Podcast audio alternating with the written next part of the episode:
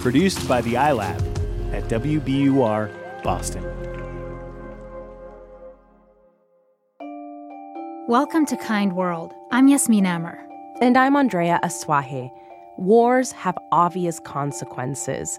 And to get a sense of how devastating a war is or was, we usually measure that by numbers, like how many casualties or injuries, and how long did it last. But wars leave behind other deep scars, many much more difficult to count, but they're no less painful. In this week's Kind World, we have a story of the sacrifice one woman was forced to make and a stranger's mission to help her regain what she lost.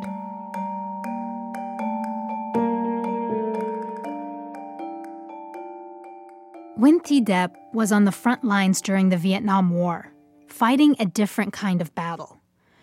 She was the sole provider for her sick father and four younger sisters, and she was trying to keep her own daughter alive. Because I was afraid of many people in North Vietnam telling me that uh, if I don't send my baby away, they will come in here and maybe she will be killed. Dep's daughter, Phung Mai, or Mai, was also the daughter of an American sergeant named Joe O'Neill, who Dep met at the Army base where she worked. They had a romantic relationship. But in nineteen seventy-three, the U S ordered all of its troops out of Vietnam. Joe went back to America. Dep, who was two months pregnant, was left behind. Then she found herself with an impossible decision. I was crying, uh, crying a lot, you know, to make up my mind for her to go to America. Dep believed she had to get her child out of South Vietnam because of rumors that communist troops were targeting biracial children. They considered them the children of traitors. She remembers the painful moment when she dropped off her daughter, who was three at the time, at an orphanage. She said, "Oh, Mama, don't, don't leave me. I want to come in and bring her back, her home. But then I think if I do that, she she will be killed later." Dep knew her daughter would be part of Operation Babylift, where the U S airlifted thousands of children out of Vietnam for adoption. But she didn't know what exactly the future would hold for Mai, and that haunted her. Years later, when things felt safer in Vietnam, Dep relentlessly searched for her daughter. Desperate, she shared her story with Vietnamese media, hoping someone would read it and help her. It took some time, but someone finally did. She spent like over forty years to look for her daughter.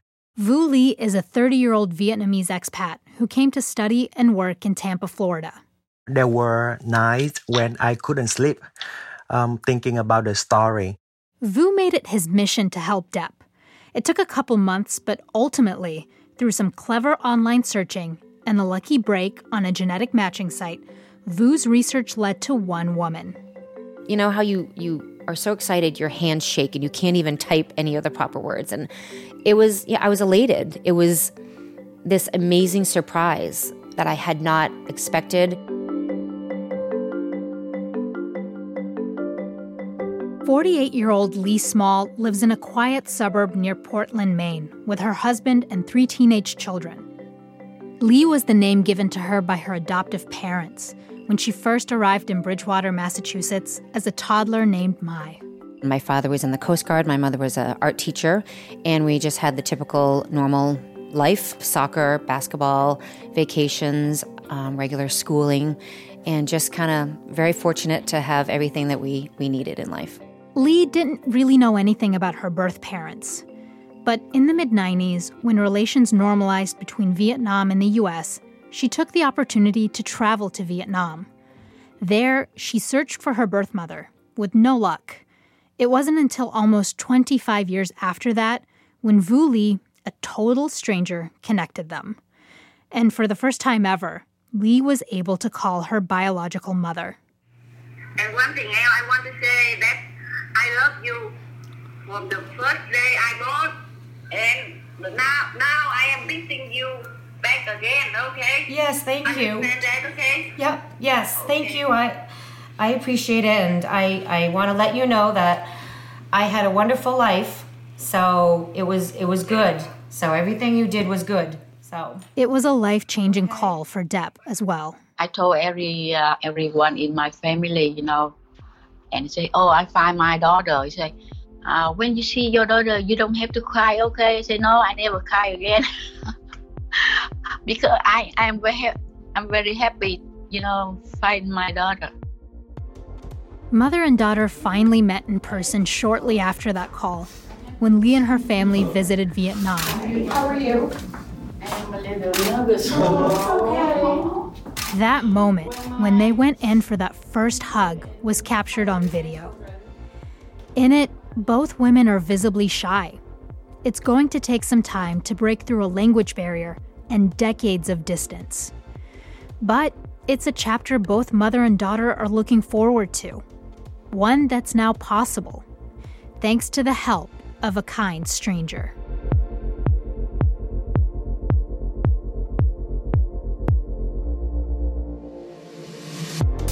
We'll be back with more Kind World after the break.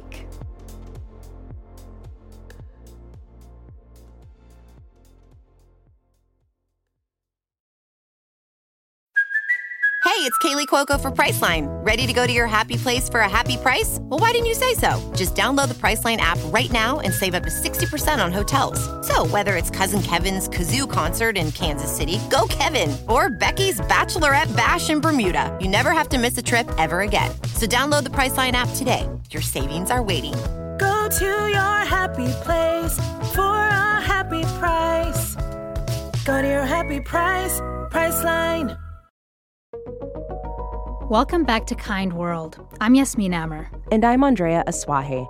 Before the break, we heard from a woman named Nguyen Thi Dep, who gave up her daughter after the Vietnam War in order to keep her safe. They were reunited after forty-four long years, thanks to the help of a stranger. I'm curious, Yasmin, what was Dep's life like during all that time? Well, Dep is in her seventies now, and she's been working full-time ever since. You know, she never married, she never had any other children, and she never stopped looking for her daughter. Really, that was her main focus the entire forty-four years she was separated from her. And Yasmin, I gotta ask, what does she think about her decision to let her daughter go all those years ago? It's a really hard question, and I did ask her that, and there isn't an easy answer because on the one hand, she made the best decision she could at the time because she did not want her daughter growing up in a turbulent Vietnam as a half American. But that doesn't mean it wasn't hard being away from her daughter for that long. And we know now that there were a lot of biracial children who did stay behind in Vietnam.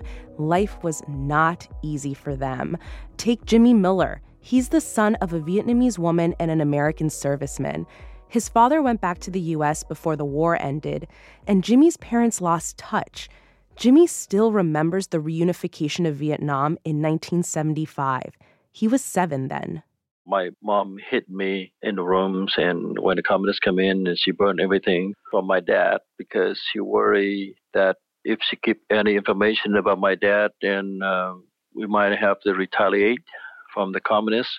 The regime seized Jimmy's home. The family moved in with his grandmother, and changing locations didn't make Jimmy's life any easier. His new classmates wouldn't let him forget that he was half American. And I go to school and uh, get bullied, and sometimes, you know, I got beat up by the other kids with a gang. Three, four kids beating me or called me names. They call it a half-breed. They um, use the bad words to demeaning my family. It was tough for Jimmy, but he says other half-American kids, some completely abandoned, had it even worse. They don't have the family, and they go pick up trash from recycled stuff and selling for living. In nineteen eighty-seven, the U S passed a law to make immigration easier for the biracial children of American servicemen. And Jimmy, who was twenty years old at the time, leapt at the chance. Two years later, he and his immediate family moved into their new home in Spokane, Washington. I feel that I'm so happy that finally I come to the country. You know, it's, I have freedom now, and I'm ready to get started with a new life here. He wanted that new life to include his biological father, but all he had were his dad's name, James Miller, and a photo album his grandmother had managed to save. After coming up empty-handed for years, he eventually gave up. But his younger half-sister, Trina, didn't. She knew how much this meant to him. She tried to search everything can help her to find my dad. And she did this secretly. I didn't know anything. After some pretty impressive sleuthing, Trina managed to track down Jimmy's dad and put the two in touch. Jimmy still remembers when they finally met face-to-face. I saw him, he saw me, and we just walked over, and uh, we just hold each other, uh, you know, tears in my eyes, and also tears in his eyes. And first time father and son met after nearly thirty years. Finally, I have a father. You know, in Vietnamese saying that the child's growing up without a father, just like the house without a roof. Jimmy and his father didn't have very long together. James passed away just two years after they connected. But even though the time they shared was short, the advice his father gave him has inspired the way he lives his life. He always told me, just whatever I have right now, you know, that's a God gift. So you try to give back to other people and helping the other people. Jimmy started a nonprofit called Amerasians Without Borders. Amerasians is the term used to describe the children of American servicemen and Asian women. There are about three hundred fifty Amerasians still living in Vietnam today, and Jimmy's mission is to reunite more of them with their American families. His organization raises money for D N A kits and supports Amerasians who choose to immigrate to the U S to start new chapters. I tell you, when I found my dad, I know how it feels. And right now, every time I'm able to find a father um, for the Amerasians, uh, especially in Vietnam, and I'm so happy for them.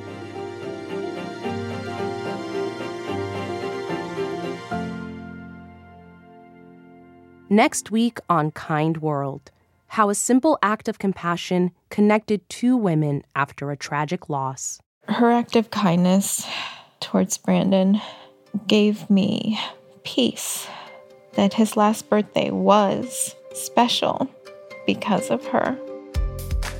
Kind World is a production of W B U R, Boston's N P R station. Paul Vikas and Matt Reed do our sound design. Sophie Eisenberg is our W B U R fellow, and Iris Adler is our executive producer. I'm reporter and producer Yasmin Amr. And I'm reporter and producer Andrea Aswahe. I'm sure your social media could use a little more positivity, so check us out on Instagram for more stories of kindness, a deeper dive into our episodes, and a behind-the-scenes look at our show. We're at W B U R Kind World.